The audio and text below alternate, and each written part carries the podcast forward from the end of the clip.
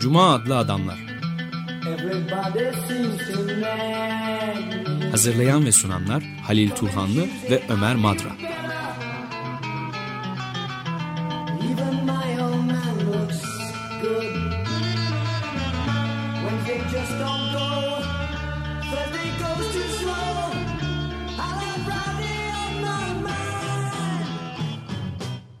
Desteği için Açık Radyo dinleyicisi Zeycan Alkış'a, Ramazan Coşkun'a teşekkür ederiz. Merhaba Halil, hoş geldin. Teşekkürler, hoş geldin. Bir de konuğumuz var, Profesör Murat Belge. Kendisiyle hoş geldiniz. Merhaba, hoş bulduk. Murat, hoş geldin. Ayrıca sadece konuğumuz değil, Açık Radyo'nun en başından beri. Evet, doğru aslında ama bugün ar- özel bir konuk. Arkadaşımız, evet, bugün özel konukluk. Ee, Raymond Williams'ın kısa bir süre önce yayınlanmış olan bir kitabı var, Kültür ve Materyalizm. Ondan yola çıkarak e, pek çok konuya değineceğiz bugün. Güncel olmadığı söylenebilir ama aslında son derece güncel bir konuyla giriyor kitaba e, Raymond Williams. bin dokuz yüz altmışlardan bahsedeceğim ama bin dokuz yüz altmışlardan değil, bin sekiz yüz altmışlardan. İngiltere için çok karmaşık olan bir dönemden. bin sekiz yüz altmışlar hem Matthew Arnold'ın Kültür ve Anarşi'yi yazdığı dönem, de Karl Marx'ın birinci, Kapital'in birinci cildini yazdığı bir dönem. Fakat burada bizi ilgilendirecek bir konu var. Hyde Park'ın yürüyüşlere, göstericilere kapatılması. Oy hakkı için yürüyen, gösteri yapmak isteyen erkekler, işçiler, çartistler, onlara kapatılıyor ve basında da bunu destekleniyor. Hatta basın bugün çapulcuya yakın bir sözcük de mop'u çok kullanıyor, hmm. çok sık kullanıyor onlar için. Hmm. Ve parlamentoda da John Stuart Mill e, oradaki konuşma hakkını e, savunurken Matthew Arnold e, biraz basın e, e, basında galiba e, bu özgürlüğün kısıtlanmasından yana yazılar yazmış. Bunu da hmm. e, yadırgamış, Raymond Williams de yadırgamış. Evet, e, barbar şu, olarak görür evet. Şeyin, işçi kitlelerini. Burada şöyle bir şey var. Bugün Hyde Park'ın kapatılması düşünülemez. Yani doğal, orada konuşmak doğalmış gibi geliyor. Bir, ama baktığımızda tarihte kaz, bu hak kazanılmıştır, mücadeleyle kazanılmıştır diyor Raymond Williams. Ama bir tek kazanılan halk, de, hak, demokratik kültürün o kadar içine giriyor ki, o kadar bir parçası haline geliyor ki artık kimse Hyde Park'ta gösteri yapılmasını ya da konuşulmasını yasaklayamıyor. Öyle bir şey teklif dahi edilemiyor. Bu kadar şey. Oradan isterseniz başlayalım. Yani bu demokratik kültüre nasıl giriyor? Ee, o günümüzde de bir paralellik kurabiliriz. Çünkü parklar sadece şehrin ortasındaki doğal simülasyonları değiller. Zamanla forma dönüşüyorlar. Hyde Park öyle. Hı hı. E, Chicago'da Lincoln Park, Lincoln Park öyle. Şimdi İstanbul'da da birçok parklar formlara dönüştüler. Öyle olmuş, evet. Ee, yani bir yandan da şey var, yani bu bir, hükümetin bir e, park kavramı var. E, bu yani bir toprak parçasına dökülen e, çimento tonu hesabıyla e, giden bir park anlayışı. Yani bol miktarda beton dökünce park oluyor bir yer. Yani onun için ben o şey, yani bu çerçevede düşününce Taksim'de olanları çok da fazla şaşıramıyorum. Çünkü Taksim'de kıyamet koparken benim bir gün yolum düştü şeye, Mısır Çarşısı'nın oraya. Orada o leğenin içinde o hayvanların satıldığı, işte bitki filan, orayı da park yapmışlar. Öyle mi? Evet. Yani orada ağaç kesilmiş, bilmem ne, beton dökülmüş, bir yeraltı Ee, otomobil parkı yapılmış. Ve şimdi anladığım kadarıyla daha gidip oraya bakacağım, şey bu Yedikule'deki bostanları da park yapıyorlar. Hı, otopark. Yani neyse, bu ayrı konu tabii de. Matthew Arnold aslında şeydir, işte Culture and Anarchy o kitabında der ki, yani bu işte eskiden bir şey vardı, bir aristokrasi vardı bu memlekette, bunlar işte şeyi, hayat nasıl yaşanır normları bu adamların bildiği bir şeydi. Halkta bir de clergy, yani ruhban, kilise var, hmm. bilmem ne var falan, yani bu değerler, yani en tepede e, üretilen değerler bu kanallardan halka şey yapardı, aktarılırdı. İşte bu çerçevede kurulmuş bir kültürümüz vardı. Bizim böyle yaşardık. Şimdi bu kapitalizm diye bir şey çıktı. Burjuva diye bir takım adamlar çıktılar. Bu adamlar barbar. Bunların kültürle mültürle hiçbir alakaları yok. Bunlar sadece para kazanmayı biliyorlar ve gayet de şeyler. Yani şiddetle ve vahşetle kazanıyorlar. Bir de bunlarla birlikte proletarya diye bir şey çıktı. Bu da barbar. Bunların okuması yazması da yok. Hiçbir şey yok. Bütün bu yani o Kültür ve Anarşi kitabında bunları anlatır ve şimdi biraz hani tebessüm ederek e, karşılayabileceğimiz bir çözüm önerisinin belki işte eskiden dinin yaptığı işte şey, değerlere bir düzen verme, belki şiir, edebiyat yapar. Hmm. Tabii şimdi iki bin bilmem kaç yılında şiirin böyle bir şey yapmasını e, vah vah zavallı Matthew böyle düşünmüş demek ki falan diyerek anlıyoruz. Ama bu şeydir yani mesela Richards'ın e, edebiyat anlayışı, hatta hatta Codwell'in e, estetik anlayışının falan böyle temelin temel teşkil eden bu İngiliz geleneği içinde özellikle Arnold'un bu kitabı çok şeydir. Evet. Sanırım Raymond da yani ona önem veren ve değer. Çünkü Raymond şey yani Marksist, hatta zaman zaman insanı şaşırtacak kadar o adam işte hele tanıyorsam yani kılığını kıyafetini falan beklemeyeceğin kadar militan da, Marksist olabilen bir adam. Ama çok değer bilir bir adamdı. Yani bir yerde bir değer varsa aman ona bir koruyalım, halel gelmesin. Evet. Yani öyle de bir yanı vardır. Evet ve herhalde çok da üzüldü. Evet. Niye? Yani hakların kullanılmasında e, kısıtlayıcı olması e, hmm, biraz evet. şaşırtmış. O şeyi de hatırlarım ben. Marx'ın bir makale gibi bir şeyini yani neydi makale miydi ama yani o Hyde Park gösterisi. O sıralarda aynı e, şeye e, döneme herhalde denk düşüyor. Bu şey e, pubları falan e, kısıtlayan yasalar çıkardılar. Evet. Bu hafta sonu işte kaçta açılır, kaçta Hı. kapanır. Yakın Hı. zamana kadar da devam etti. Yani evet, İngiltere'de evet. bir şey gelenek oldu mu devam Hı. eder ya. Evet. ee, o da yani işçi sınıfının fazla sarhoş olmasını ve evet. gidip hadise çıkarmasını engellemek üzere. İşte Marx da böyle o şey Hyde Park mıdır ya Regent's Park mıdır onlardan biri böyle etrafında arabalarla şeyler geçer. İşte zadegan atlı e, arabalar. Ha, atlı arabalarla işte hanımlar tuvaletlerini giymiş falan filan hafta sonu ve işte etrafta da işçiler birikmiş. Onları yuvalarlar, bağırırlar, şey yaparlar falan böyle bir böyle bir sahne. Yıllar önce okuduydum ama hangi parçası olduğunu falan unuttum şimdi. Raymond pardon Matthew Arnold müfett, eğitim müfettişi bildiğim. Tabii evet babası ee, da onun şey ya, eğitimci. Fakat burj, yükselmekte olan burjuvazinin sadece ticaret yaptığını, maddi zenginliklerle hmm. ilgilendiğini, ondan kültürsüz bir sınıf olarak eleştiriyor. Hmm. Bir eğitim reformu yapmak istiyor. Peki bu eğitim reformu Almanya'da Humboldt'un yaptığının benzer bir Bildung anlayışıyla örtüşen bir şey mi? Yoksa sadece burjuvaziye bir kültür kazandırma çabası mı? Aslında daha fazlasıymış gibi görünüyor. Yani e, top- Arnold'un ki tabii yani bütün toplumu... Yani kapsamaya çalışan ama bir de bir yandan da bir İngiliz pragmatizmi o da vardır. Yani şimdi çok kendi söylediğimden emin olarak cevap verebileceğim bir evet. soru değil bu ama yani biraz gene bir yani yukarı sınıfı eğitelim şeyinin bir önceliği olduğunu Arnold'un kafasında da tahmin ediyorum işte bu rugby'ler bilmem neler yani oralardan geliyor adam yani sonuç olarak çok da şey aslında bir yönüyle İngilizler eğitimde çok elitisttir yani zaten evet. geleneksel olarak gayet elitisttir. Eğitimleri diyorsunuz. Evet eğitimde özellikle. Ben de onu söyleyecektim. Belki başta söylememiz gerekir. Raymond Williams açısından yani bir Galli aslında. Evet, evet. Galli olmak biraz e, yoksul olmaktır. Madenci, e, e, madenci kasabalarında yaşamasa Hı. da onlara yakın bir yerde yaşamak ve oradan ama Cambridge'te evet. çok da iyi bir eğitim al- alabiliyor. Evet. Ya şimdi benim ya ben tanıştım da İngiltere'de benim epey arkadaşım vardı özellikle de işte solculardan falan bu New Left Review çıkarken işte Perry Anderson bilmem Fred Halliday'i öldü geçenlerde onlarla bayağı yakındık. Ama özellikle Anthony Barnett.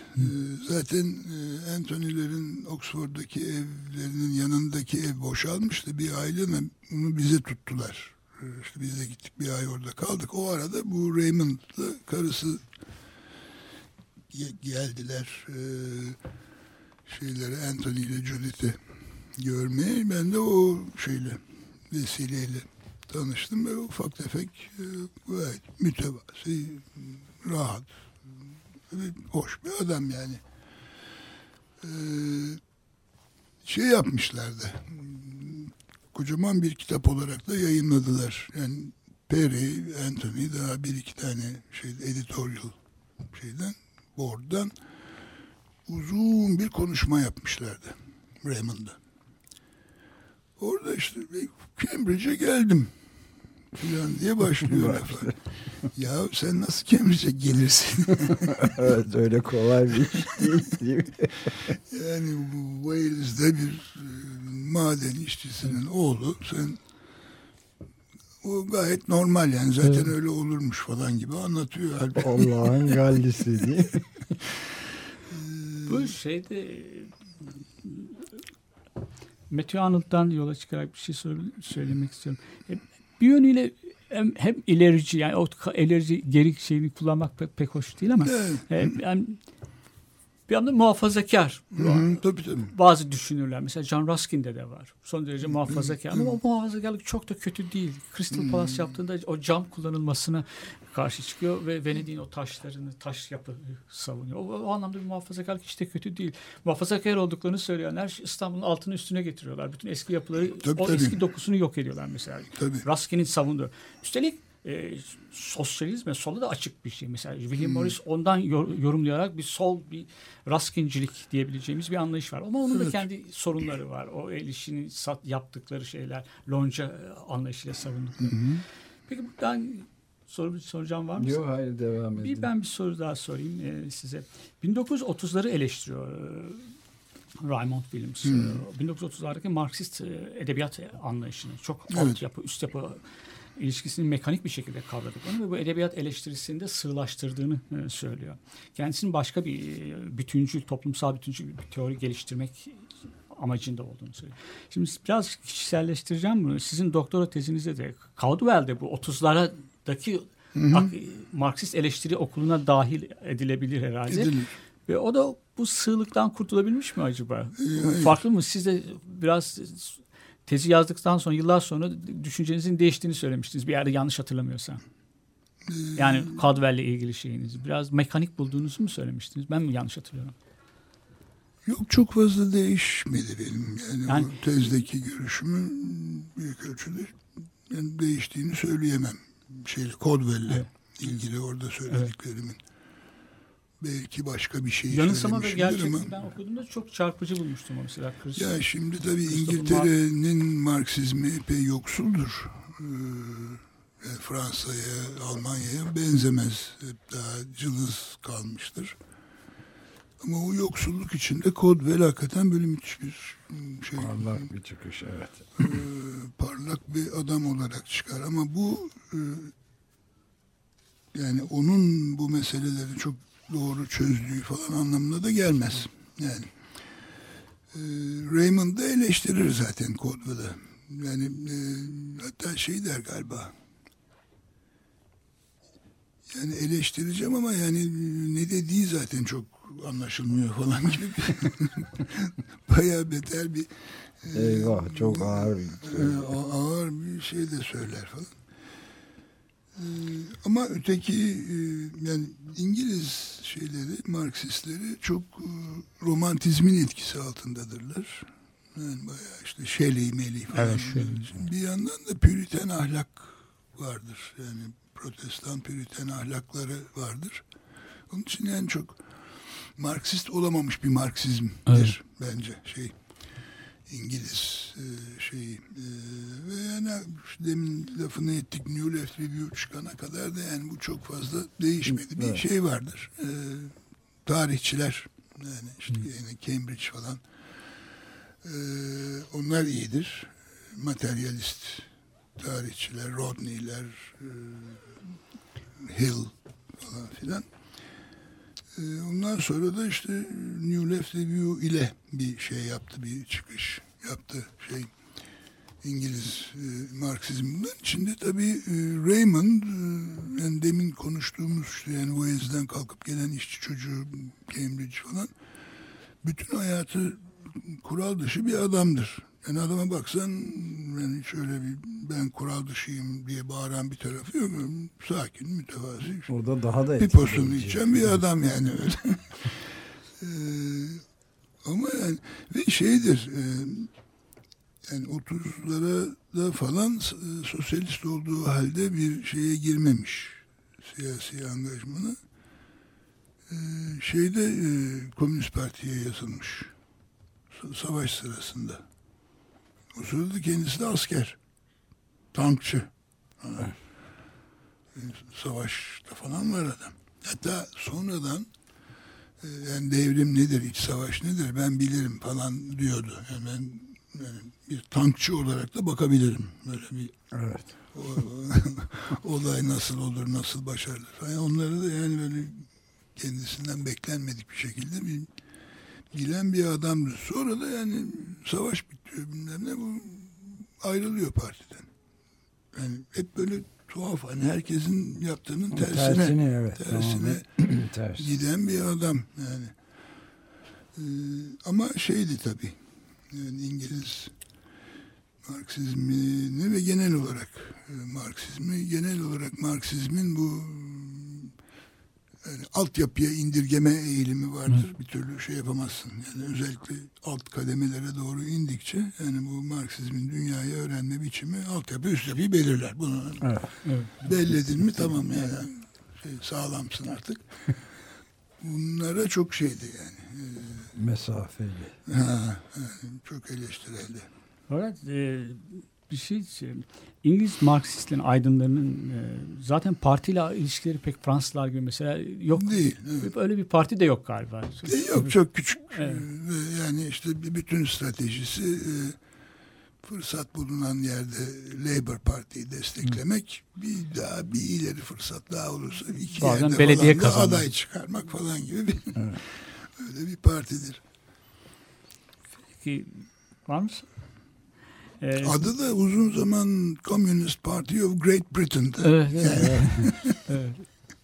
evet. Daha sonra çok iri, irili ufaklı Troçkist partiler var aslında. Ha, o hep var başından beri var. Evet. Evet. Bir de Maoist partiler var. Ben de onları daha sonradan öğrendim. Orada ha, onlar, küçük ama etkili partiler. Öyle mi? Onları evet. ben pek bilmem. Evet. Troçkistleri bilirim tabii de. Peki...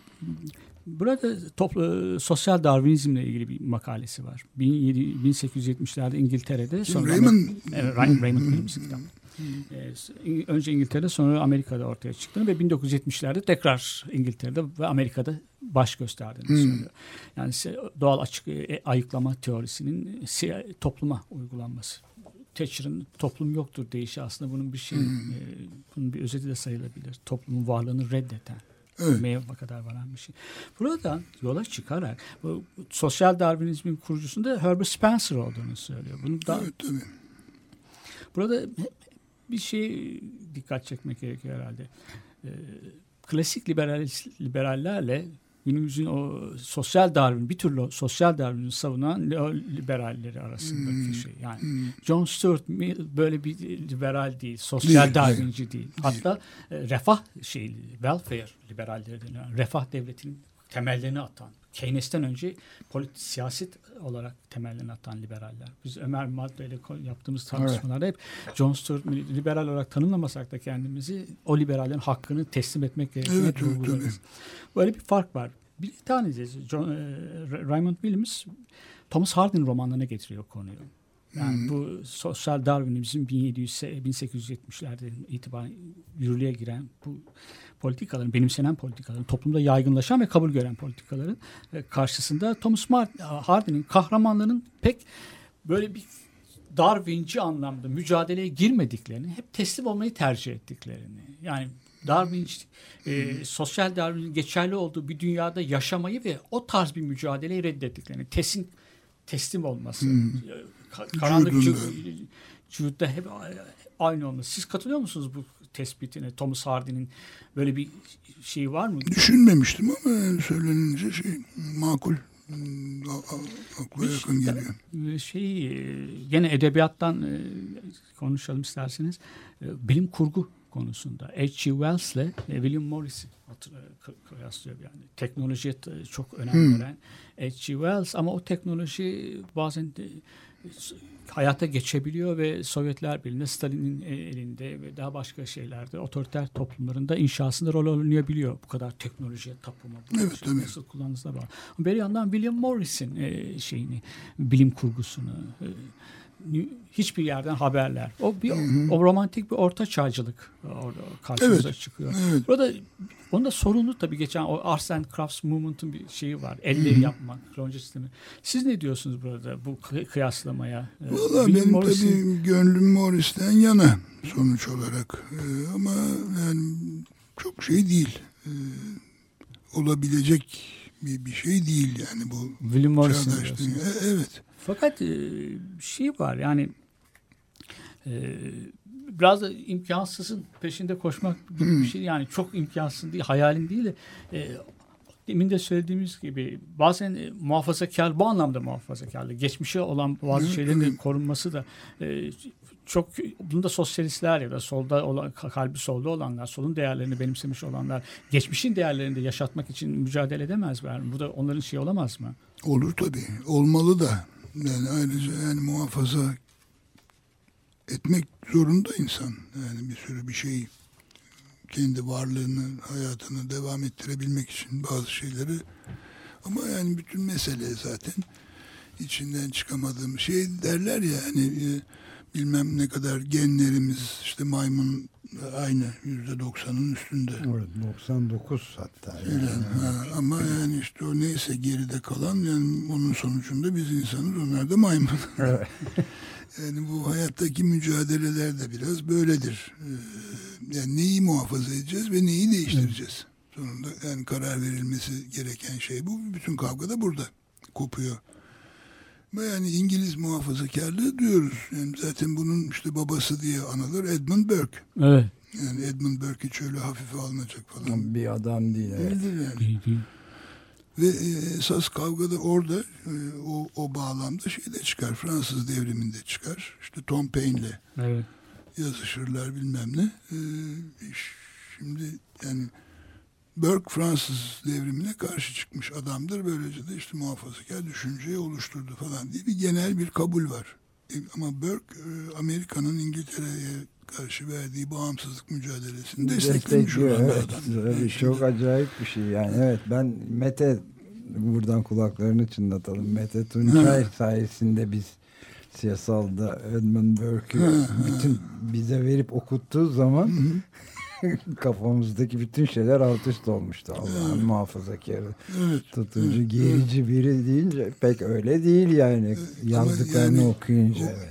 Adam şey yani, Frans, yani Amerika'da tamam cumhuriyette olur, bütün bunlar olur. Yani Fransa'nın bir tarihi var bilmem ne. Yani burada dikkat edin yani. Evet. O, o, o geçmişin üstüne yeni bir şeyler, işte kralı yok etmek bilmem ne demiş. Peki ne olmuş? bin yedi yüz seksen dokuz devrim, bin yedi yüz doksan iki terör. Terör, şimdi onu söyleyecektim işte. bin yedi yüz doksan beş şey, e, Triumvira'nın ya da şeyin işte kon, nedir konsul, e, direktuvar. Direktuvar, evet. Direktuvar. Direktuvarın içinden Napolyon diye biri çıkıyor. Ben konsüllük yapıyor. Bir ve imparator. Vazgeçiyor. İmparator oluyor. Lan on sene önce sen krala karşı devrim yapmışsın. Şimdi imparatorluk oldun. E ondan sonra Napolyon'u deviriyorlar. Krallık, restorasyon, monarşi. bin sekiz yüz otuz kral kaçıyor. Meşruti monarşi. Louis Philippe. bin sekiz yüz kırk sekiz Louis Philippe kaçıyor. Cumhurbaşkanı Louis Napolyon, iki yıl sonra adam kendini imparator. Napolyon adında bir şey var herhalde, kendini, evet, imparatoru ilan etmeden duramıyor falan. Yani şimdi beşinci Cumhuriyet, şimdi Edmund Burke haklı mı değil mi? Evet, bence. Çok sık düşünmüşümdür sonradan ben de aynı şeyi. Yani, yani. Bir de öyle çok sağlam argümanlar geliştiren e, siyasi hasımlara da ihtiyaçları var insanın. Yani Hı, kend- siz de onunla geliştiriyorsunuz. Mesela Edmund Burke'le e, polemiklerinde Mary Wollstonecraft'ın ve diğer o dönemin birçok şeyinin, liberalizmin e, onunla giriştikleri, onunla yaptıkları eleştirel, kurdukları eleştirel ilişkide kendi teorilerini geliştirebiliyorlar. O da çok önemli. E, tabii. Bir, bir ölçüt gibi yani. Kalite, kalite çok önemli. Evet. Her, her bakımdan, hayattan. Raymond tabii bunlara da çok kafa. Yani bir yandan bir edebiyat adamı, kendi de roman yazdı. Evet. Hı? Romancı da. Evet. Ee, ama bir yandan da bu siyasi şeyleri e, kafa yoradı ve şey e, çıkınca bu Bahro vardı ya. Evet. İşte evet. O Doğu Avrupa sosyalizmine Hı. alternatif Hı. falan diye bir şey yazdı. Ya adam yani bu imkansızlıklar içinde çıktı. Bütün bunları yaptı. Bizim bir halt ettiğimiz yok dedi Raymond. Bahro'yu şey beğenerek yani. Evet. Evet. evet. Ve işte o iki bin adını verdiği kitabı o şeyle yazdı. Yani kapitalizmin içinde de alternatif var. Yani bizim evet. kapitalist dünyamızda da kapitalist olmayan bir alternatif vardır diye. Ben o kitabı da çok beğenirim doğrusu. Yani şeyi beğenirim ben. Yani Raymond'ın şu yazdığı bu yazdığına gelmeden önce yani genel tavrını severim. Ben şeyde asistanken Edebiyat Fakültesi'nde beraber Nural, Nural Yasin beraber asistandık. Nural bir yaz İngiltere'ye gitti bir münasebetle. Döndüğünde öyle bir anlattıydı. Orada sanırım yine Komünist Parti'nin falan örgütlediği böyle bir, bir hafta falan olur. Yani bu işte insanlar konferanslar, paneller, bilmem neler falan olur. Sanırım orada e, Londra dışında bir yerde Raymond bir kilisede konuşuyormuş. Yani Nural da gidip onu orada dinlemiş. Fakat şey tuhafına gitmişti. Yani Marksist bir adamın bir kilisede, kilisede konuşuyor olması. Yani işte bu benim de hoşuma giden bu. Yani nerede on, onu dinleyecek bir adam varsa Raymond gider ve ona söyleyeceğini söyler. Yani kiliseye de gider, icabında cehenneme de gider. Yani şeydir. Bu evet, yani kapsayıcı ve şey açık liberal sol. Evet, yani, belki Türkiye'deki solun da evet. en önemli handikaplarından biri evet, geleneksel evet, olarak yani dar ve ayırıcı kendini Hı-hı. diğerlerinden ayıran evet, siyah ve beyaza evet. Ayrıca da yani azınlık olmaya da kendini mahkum, mahkum eden, eden evet. sonuçta yani çünkü verdiği sonuçta bu. O tavrı ve yani şeyi de severim hani. Televizyon diyorsun, bakıyorsun Raymond kitap yazmış. İşte bilmem ne diyorsun, Raymond makale yazmış. Yani girmediği konu yok. Onun oğlu falan da şeydi bu. Ee, daha hani bu internet internet demiyorduk da neydi Fransa'da Minitel falan gibi evet, bir takım isim. Evet. O orada çalışıyordu oğlu.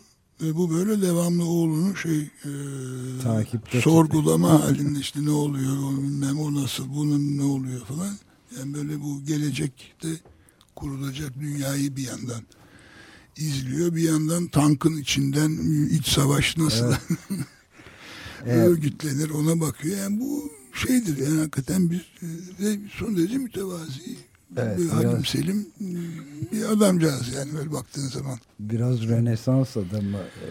Evet, evet. Özelliği de gösteriyor herhalde. Bu da çok değerli kılan noktalardan biri. Bir ara verelim isterseniz. Ondan sonra ben de bir de şeyi de sormak istiyorum. Bu bilim kurgular filan geçti. Ee, ütopya ve distopyalarla Hı-hı. ilişkisi de nasıl diye belki işte böyle H G bir şey. Wells'in distopya, distopya dönüşebileceğini e, geriye bakan, o çok ileriye bakıyor. E, evet. Zaman makinesine binip geleceğe doğru fırlıyor. E, William Morris de ge- geçmişe bakıyor.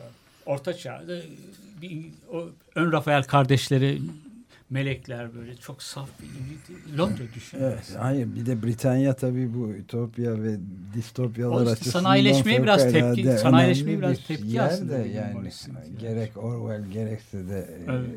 şey Thomas More da orada, Orwell de orada. Huxley de orada. Huxley de orada.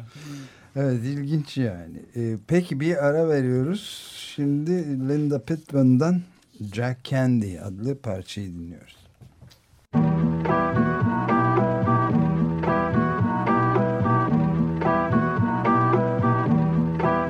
Jack Candy was as old as my father, but still I took a liking to him. He said, "You will be somebody's treasure," but no one has discovered you yet. Jack Candy lived on Sky Valley Road.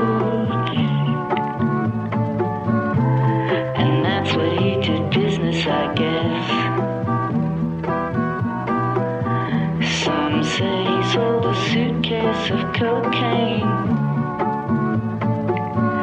but he never showed me any of that. This is a story that I pray to tell. This is a story that I pray to tell, about the day they drove him from this town, about the day that I lost Jack Candy.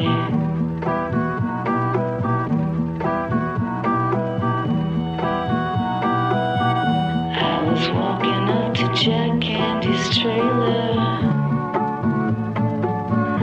when he shouted that I better head home. The curtains closed as he went back inside, and I trembled 'cause he wasn't alone. This is a story that I've prayed to tell. This is a story that I've prayed to tell, about the day they drove him from this town, about the day that I lost Jack Candy.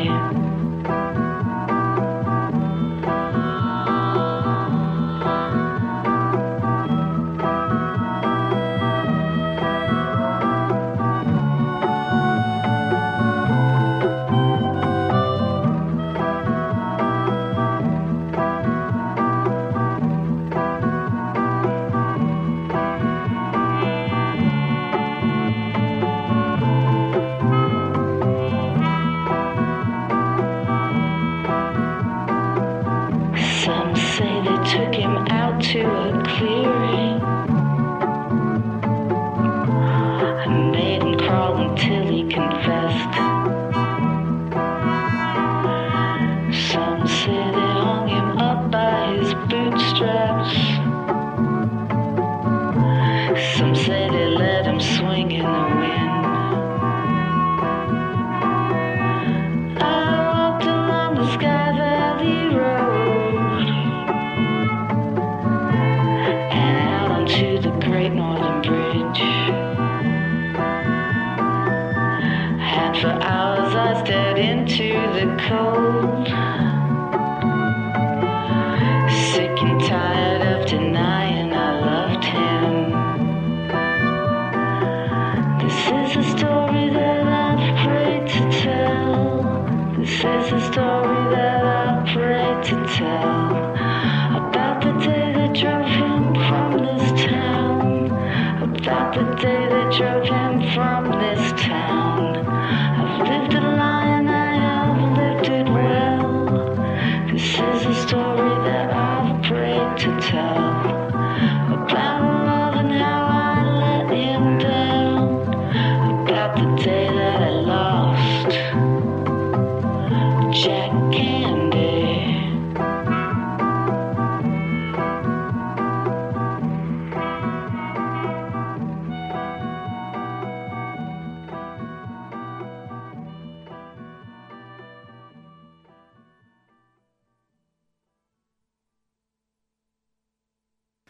Evet, Jack Candy'yi dinledik Linda Pitman'dan ve devam ediyor programımız Cuma Adlı Adamlar'da. Bugün Murat Belge konuğumuz ve Raymond Will, Williams'ın Kültür ve Materyalizm Sel yayıncılıktan yayımlanan iki bin onda yayımlanmıştı galiba. Evet. Ee, aslında bin dokuz yüz seksende ilk yazılmış ve iki bin beşte de yeni baskısı yapılmış olan Raymond Williams'ın Kültür ve Materyalizm Seçme Makaleler e, kitabından e, bir derlemeden kalkarak genel olarak Raymond Williams'ın temsil ettiği düşünce tarzını ve dünyada her zaman olduğu gibi Cuma adlı adamlarda böyle oradan oraya dolaşmaya çalışıyoruz. Türkçesi de Ferit Burak Aydar'ın Sel yayınlarından yayımlanan bu kitabın. Ee, parçadan önce ben de şeyi birazcık kurcalamak istemiştim. Yani Britanya'daki düşünürlerin ve yazarların hem edebiyatçıların da en kuvvetli oldukları alanlardan biri ütopyalar ve distopyalar aslında. Ve Raymond Williams'ın nasıl baktığına da bir soru olarak sorabiliriz diye şey yapmıştık ve özellikle de şunu, iki önemli distopyanın herhalde günümüz düşüncesini etkilediği söylenebilir. Bir tanesi işte George Orwell'in meşhur bin dokuz yüz seksen dört kitabı, tamamen totaliter bir kültür, yani bütün kültürü de hakimiyetine alan bir gözleme, dinleme devleti. Bir de e, Aldous Huxley'in bunun karşılığında bir başka distopya, o da eğlendirerek insanları sürekli tüketerek müthiş bir mutluluk, sahte mutluluğa mahkum evet. eden distopyası. Hangisi e, galip geldi günümüzde? Raymond Williams nasıl bakardı? Aslında Huxley'in bir tane daha vardır. Ape and Essence.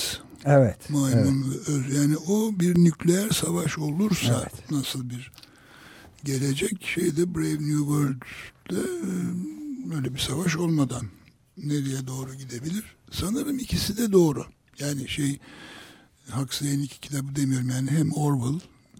Ben de aynı fikirdeyim. Ee, Bunu böyle duyduğum memnun oldu. İkisi de haklı çıktılar. Evet yani, çünkü biraz da şey, yani farklı ülkelerde, farklı toplumsal formasyonlarda diyelim, bir o türlü bir gelişme gösteren toplumlar var. Bir de bu türlü diyorsun. Yani Batı'nın şeylerine baktığımız zaman işte refahını bilmem nesini sağlamış. Onlar Huxley'in dediği gibi işte yani insanları öyle şöyle, mutluluk haplarıyla filan. Mut, evet mutluluk haplarıyla ne kim yaparlar yani. Yarın öbür gün duyarız mutluluk hapı çıktı. Evet evet. Falan diye. Yani çıktığı gibi niye evet, olmasın evet, yani aynen. Al hapı işte yarım saat mutlu oturursun. Huxley haklı, çünkü yani duygulu mühendisliği de var kapitalizmde. Tabii canım, müthiş bir şey. Yani sadece itaatkar olmayı istemiyorlar. Hmm. Sadece mutlu, sevin, çalışırken hmm. sevinçli olacaksın. Sevinçli duygular üretiyorlar. Evet. Yani mesela Mi diye bir dergi çıkıyor. Evet. Yani onu da herkes Mi diye alıyor. Ama yani evet. yüz elli bin satıyor. Demek yüz elli bin tane senin gibi adam var yani etrafta. Evet. Ama sen kendini bir birey zannederek evet, aynen öyle. Mi dergisini alıyorsun. Fakat tabii belki de şeyi de e, ayrıca bir ufak soru işareti olarak sorabiliriz. Yani Amerika'da özellikle bu son Edward Snowden ve diğer WikiLeaks'le beraber ortaya çıkan hmm. yani e, Huxley'den daha artık e, Orwell'e doğru bir evet. dönüş olduğu da e, aynı epey... toplum içinde de iki eğilimi evet. görebiliyorsun. Bir de yani bakıyorsun işte yani Suriye'ye de baktığın zaman orada Huxley çok fazla yok orada. Evet yani. Yok orada. evet. Başka bir konu daha var. Bence çok yaşamsal bir konuya parmak basmış.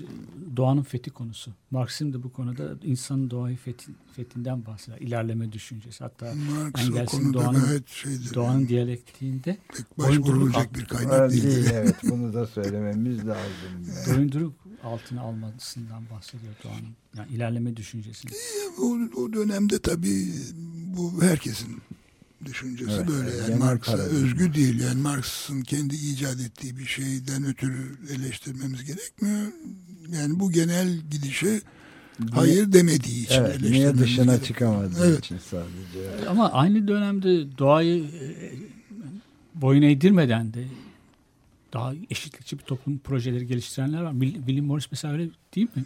E öyle yani, tabii. Ütopyacı, Marx'ın biraz kınadığı, küçük gördüğü, biraz hmm. naif bulduğu ütopyacılar biraz doğaya konusunda daha hassaslar, daha duyarlılar aslında. E, aslında tabii o, yani belki bilmiyorum, Marx'tan çok Engels'i belki kabahatli bulmak lazım, o kitabı yazan o.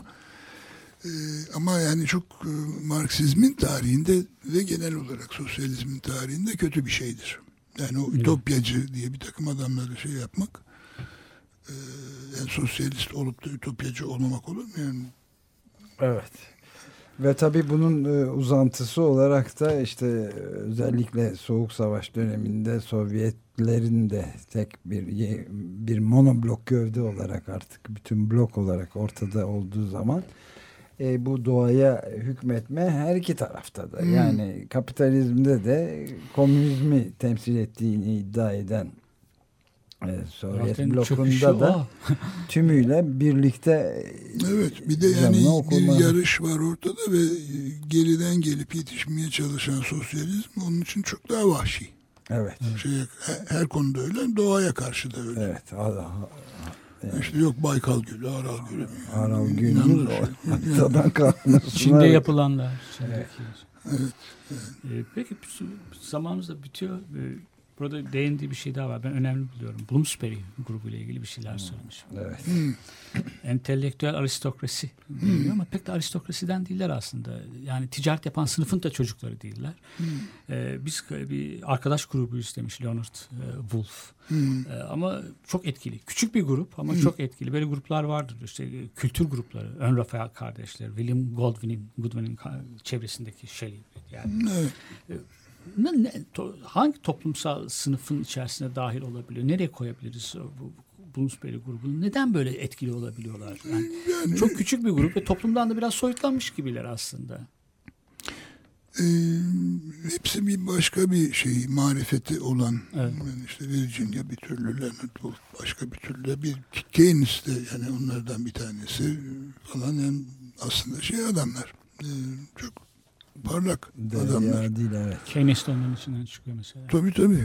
Yani, e, dolayısıyla yani hem şimdi tabii e, yani şeyde fiili tarihte en etkili olmuş olan Maynard Keynes yani.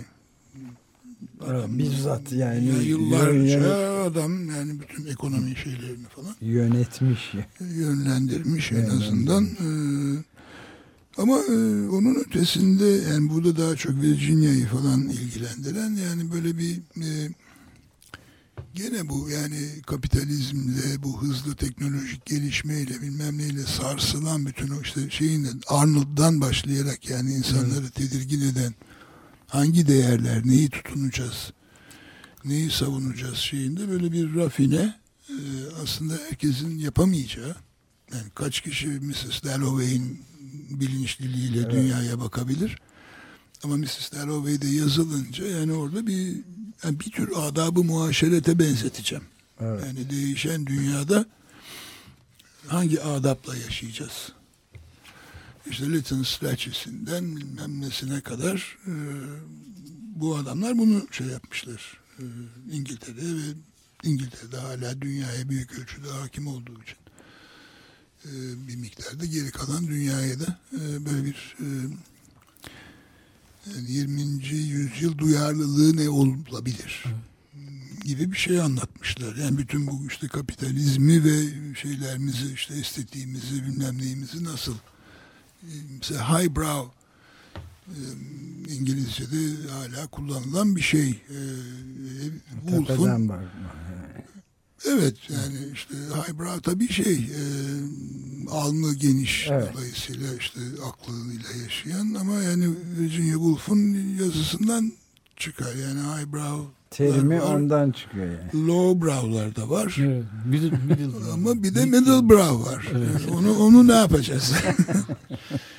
E bunlar yani hala içinde olduğumuz ve tam da bir cevap bulamadığımız sorunlar. Evet, çok önemli. Bence burada ufak bir parantez evet. ekleyeyim. Yani günümüz şeyinde de, yazarlarında da ve özellikle de belki gazeteciliğinde hala bu onların kurduğu geleneği sürdüren hı hı. önemli insanlar da var. Yani çok geniş bir kültüre dayalı olarak her şeyi araştırıp sonra da toplumu o değerlere göre yönlendirmeye çalışan özellikle mesela Guardian gazetesinde bazı örneklerini gördüğümüz önemli gazeteciler de var ve o geleneği sürdürüyorlar. Yani çok iyi biliyorlar bütün bu geçmişi. Hem Raymond Williams gibi daha çağdaş olanları hem de onun esinlendiği eski çevreleri filan. Bir de tabii şeyi de ekleyecektim. Keynes'i de ekarte etmişler açıkça. Şey, İkinci Dünya Savaşı'nın hemen sonrasında görevden sen buraya kadar iyi yararlandık ama kalsın artık diye Amerikalılar pek tahammül etmemişler yani. Fakat bir şey daha var. Birinci Dünya Savaşı sırasında hükümet, savaş karşıtı Bloomsbury grubu ve savaş bakanlığında galiba danışmanlık yapıyor. Hükümete danışmanlık yapıyor Keynes. Ee, savaşta evet. rol aldığı için Keynes'i grup biraz dışına atıyor aslında. Bloomsbury atıyorlar Keynes'i. Dışlarına atıyor. Burada yerleşik toplum sınıfsal analizlere uymayan bir grup olduğunu söylüyor sonuç olarak e, Raymond Williams. E, Bloomsbury grubunun toplumsal vicdan ama toplumsal vicdanı temsil ettiklerini söylüyor. Hem toplumdan biraz soyutlanmış bir grup aslında. Yani toplumsal vicdanı temsil ediyorlar. Biraz bu politikanın toplumsal vicdandan kaynaklanarak da yapılabileceğini gösteren bir örnek aslında ama onun bir paradoksal bir durumu da var. Yani toplumdan uzak, toplumu çok anlayacak kişiler değiller. Roman olarak William, Virginia Woolf çok kabul edilecek bir romancı değil hemen. Yani ama toplumsal vicdanı onlar temsil ediyorlar. O tarihsel anda. Bu da çok Şimdi önemli. Tabii Raymond'ın abisi olabilir. Lewis var bir de. Yani Raymond işte öğrenci olarak şeye gittiğinde, Cambridge'e gittiğinde orada doktor Lewis, F R Lewis, o da bir Protestan ahlak adına konuşan evet. çok etkili olmuş. Hem edebiyat alanında hem de genel eğitim alanında. Evet. O da şeydir. Yani gayet ben çıkış noktası Bloomsbury düşmanlığıdır. Evet. Yani, hmm. yani İngiltere'de o Bloomsbury'nin temsil ettiği şeyler İngiliz hayatının bayağı bir parçasıdır o. Her ne kadar işte grup küçüktür, sınırlıdır bilmem ama yani gayet İngilizdirler. Etki, evet. Ama aynı İngiltere'de de gayet anti Bloomsbury bir şey duyarlılık her zaman olmuştu. Daha daha popülist diyebileceğimiz belki onların entelektüalizmine karşı daha böyle bir e, alt orta sınıf şeyiyle. Raymond da onun işte proleter versiyonunu Hı. getirmeye çalışıyor. Ben de aklıma bir şey geldi. Zamanım da çok azalıyor. Bilim bu vicdana dayanarak tavır almak, politika Hı. yapmak.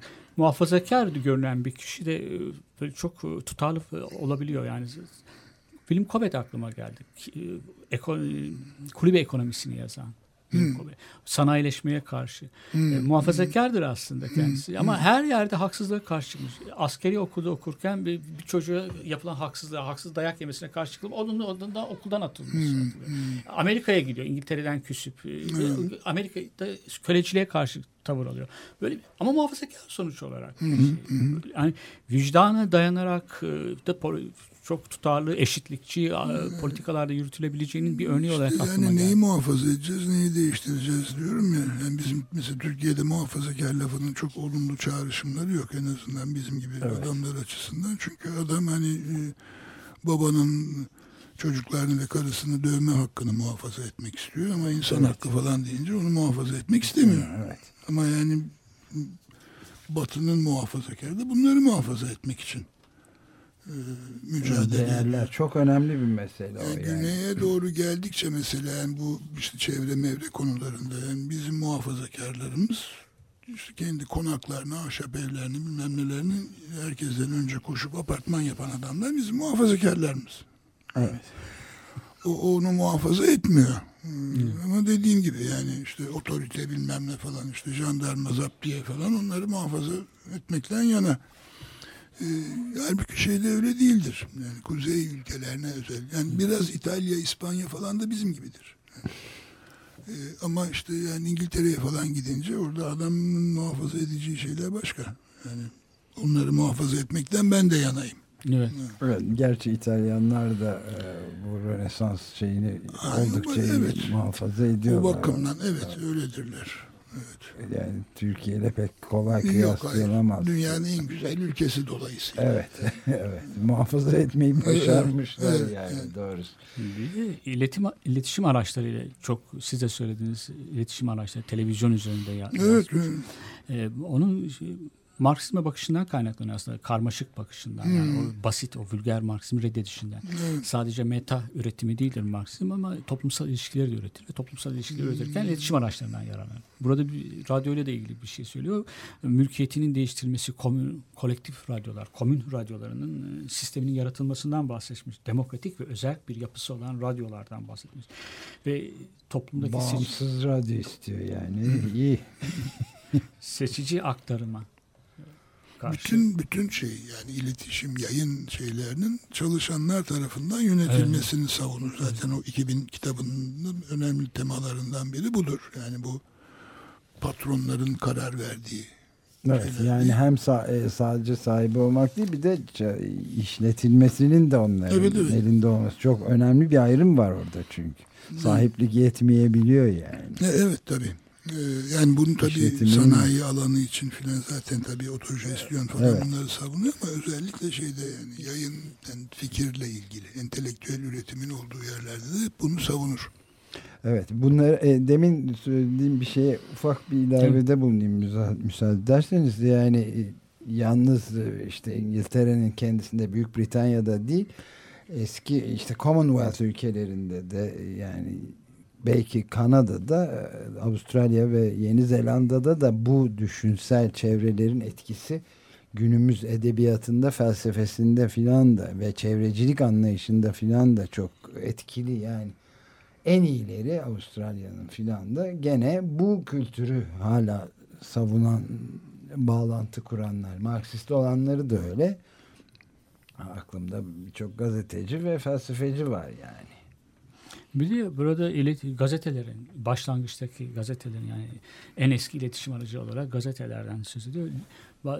Özgür basının o da çok önemli. Ailelerin elindeyken nasıl holdingleşmesini o süreci işliyor.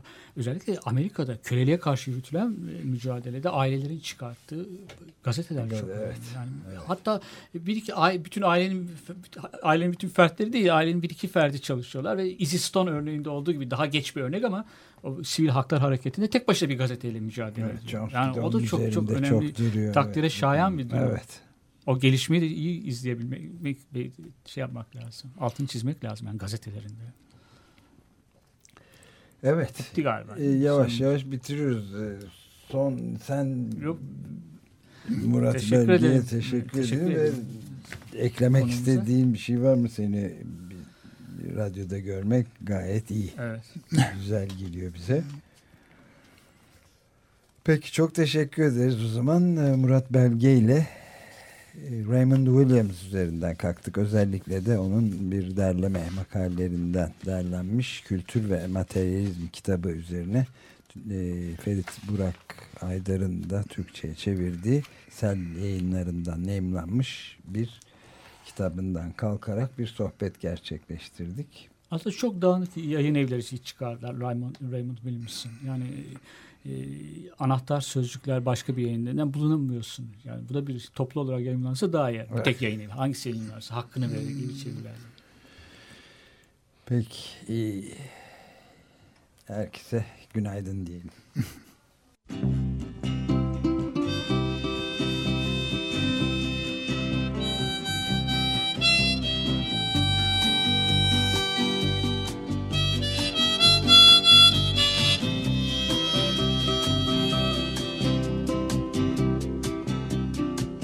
In the early morning rain, with a dollar in my hand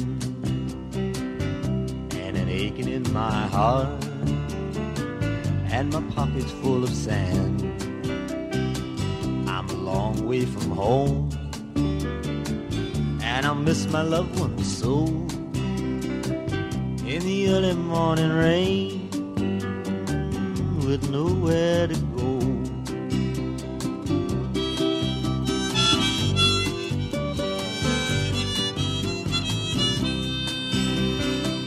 Out on runway number nine, seven oh seven set to go. I'm stuck here on the ground where the cold winds blow. The liquor tastes too good and the women all are fast. There she goes, my friend. She's rolling down at last.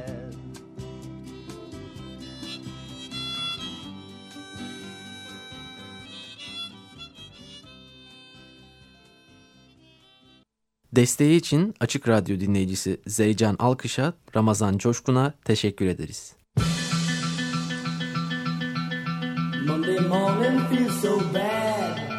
Cuma adlı adamlar. Hazırlayan ve sunanlar Halil Turhanlı ve Ömer Madra.